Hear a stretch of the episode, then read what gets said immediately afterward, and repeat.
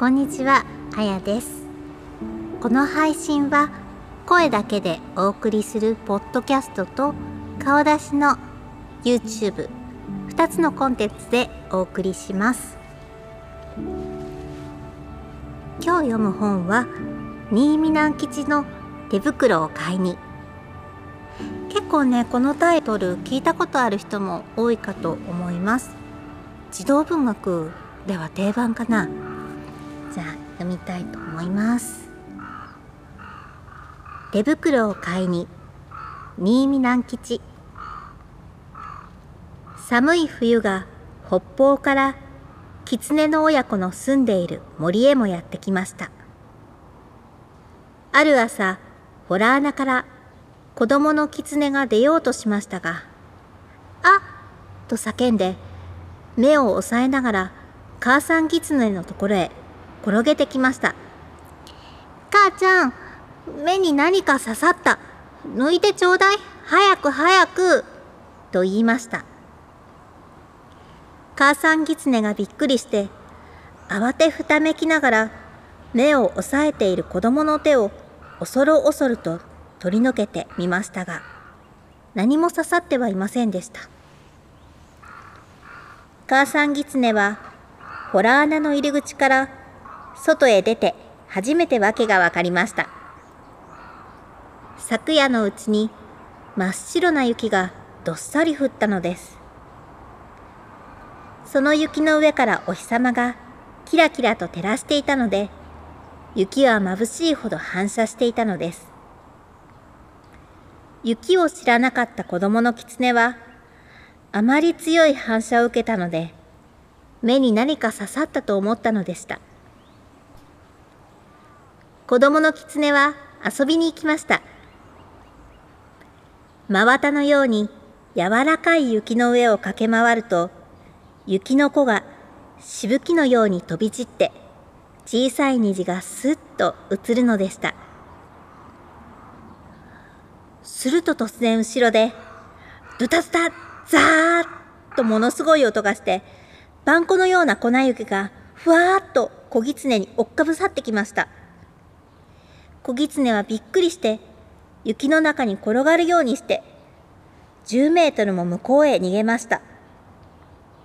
何だろうと思って振り返ってみましたが何もいませんでした。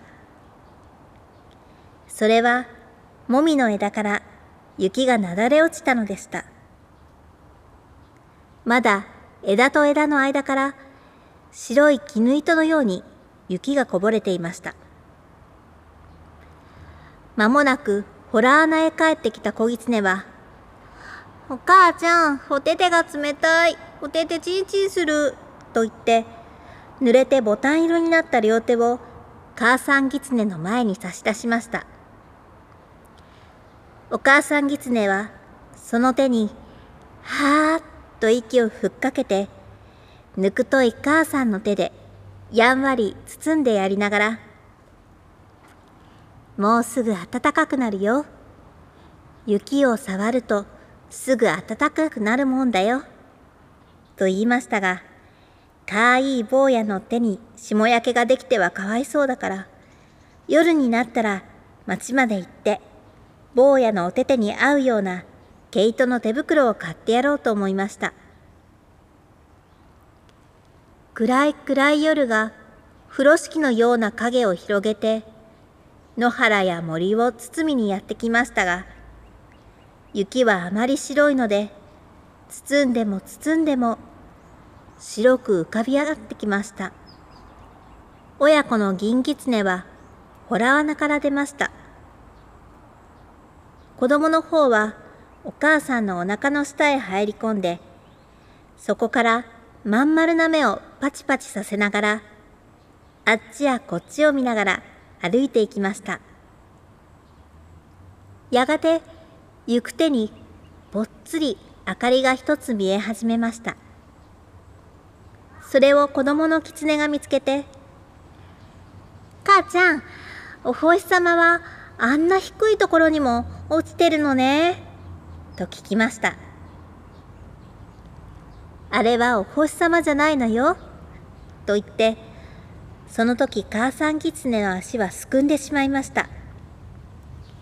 あれは町の日なんだよ。その町の日を見た時母さん狐はある時町へお友達と出かけて行ってとんだ目にあったことを思い出しましたおよしなさいっていうのも聞かないでお友達の狐がある家のアヒルを盗もうとしたのでお百姓さんに見つかってさんざ追いまくられて命からがら逃げたことでした。母ちゃん何してんの？早く行こうよ。と子供の狐がお腹の下から言うのでしたが母さん狐はどうしても足が進まないのでした。そこで仕方がないので坊やだけを一人で町まで行かせることになりました。坊やお手手を片方お出しと母さん狐が言いました。その手を母さん狐はしばらく握っている間にかわいい人間の子供の手にしてしまいました。坊やの狐はその手を広げたり握ったりつねってみたり嗅いでみたりしましたなんだか変だな母ちゃんこれ何？と言って雪明かりにまたその人間の手に変えられてしまった自分の手をしげしげと見ました。それは人間の手よ。いいかい坊や。町へ行ったらね、たくさん人間の家があるからね。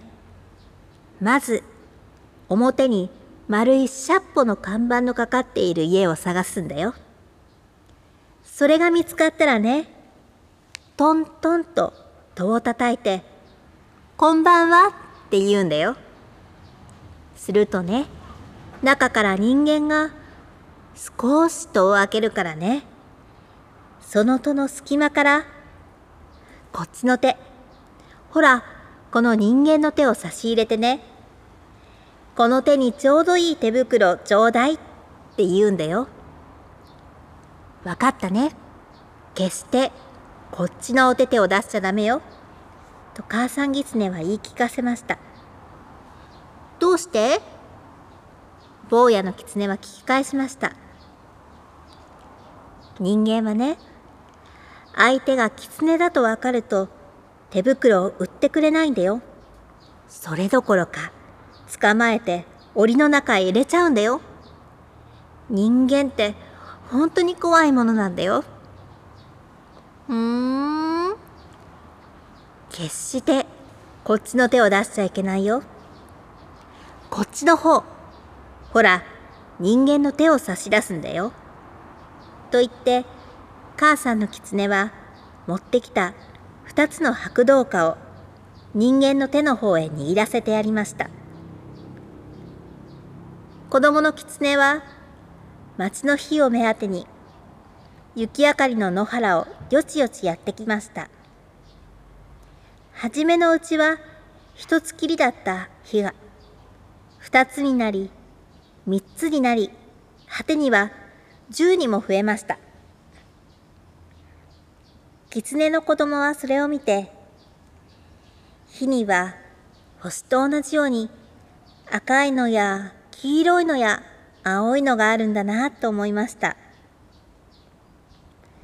やがて町に入りましたが、通りの家々やもうみんな戸を閉めてしまって、高い窓から暖かそうな光が道の雪の上に落ちているばかりでした。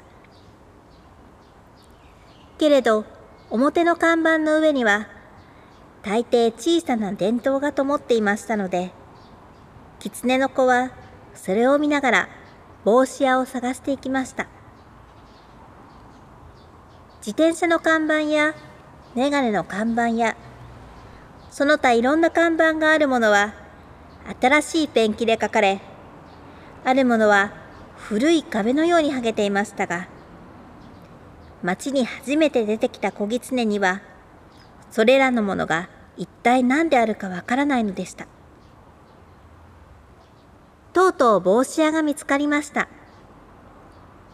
お母さんがみちみちよく教えてくれた黒い大きなシルクハットの帽子の看板が青い電灯に照らされてかかっていました。小狐は教えられた通り、トントンと戸を叩きました。こんばんは。すると、中では何かコトコト音がしていましたが、やがて戸が一寸ほどごろりと開いて、光の帯が道の白い雪の上に長く伸びました。小狐がその光がまばゆかったので面食らって間違った方の手をお母様が出しちゃいけないよと言ってよく聞かせた方の手を隙間から差し込んでしまいましたこの手にちょうどいい手袋くださいすると帽子屋さんはおやおやと思いました狐の手です狐の手が手袋をくれというのです。これはきっと木の葉で買いに来たんだなと思いました。そこで、先にお金をくださいと言いました。小狐は素直に握っていた白銅貨を2つ帽子屋さんに渡しました。帽子屋さんはそれを人差し指の先に乗っけて勝ち合わせてみるとチンチンと良い音がしましたので、これは木の葉じゃない。本当のお金だと思いましたので、棚から子供用の毛糸の手袋を取り出してきて、小狐の手に持たせてやりました。小狐はお礼を言ってまた、元来た道を帰り始めました。お母さんは人間は恐ろしいものだっておっしゃったが、ちっとも恐ろしくないや。だって僕の手を見てもどうもしなかったんだもの。と思いました。けれど小狐は一体人間なんてどんなものか見たいと思いました。ある窓の下を通りかかると人間の声がしていました。なんという優しい、なんという美しい、なんというおっとりとした声なんでしょう。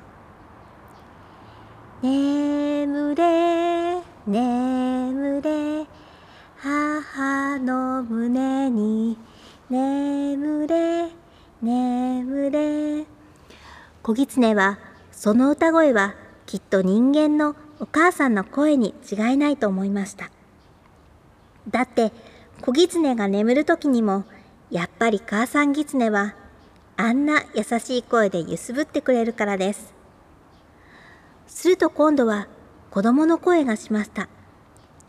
母ちゃん、こんな寒い夜は森の小狐は寒い寒いって泣いているでしょうね。するとお母さんの声が、森の小狐もお母さん狐のお歌を聞いて、ホラー穴の中で眠ろうとしているでしょうね。さあ、坊やも早くねんねしなさい。森の小狐と坊やとどっちが早くねんねするか。きっと坊やの方が早くねんねしますよ。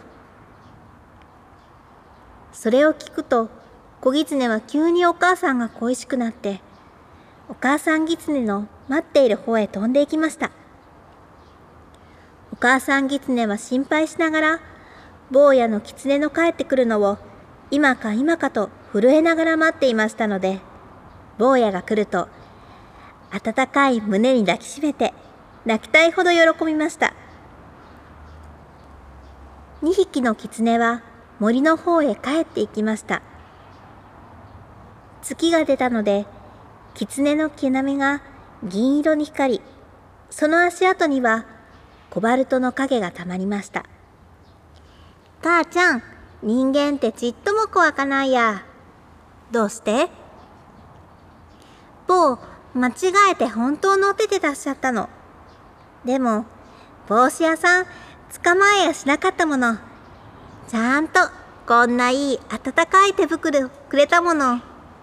と言って、手袋のはまった両手をパンパンやってみせました。お母さんはまあと呆れましたが本当に人間はいいものかしら？本当に人間はいいものかしら？とつぶやきましたおしまい。さてどうだったでしょう？結構ねあの有名な物語なので誰でも一度は聞いたことがあるかもしれないですね。本当にあの小さい時私もこれお母さんに読んでもらった覚えがあります。読んでてねあったかい気持ちになれる本だなって思いました。手袋を買いに。すごいあの坊やの狐が可愛かったですよね無邪気で。さて、えっと、こちらの本はですね96年に出たあの新見南吉童話集からの出典でした。こんな感じで青空文庫からまた朗読をお送りしたいと思います。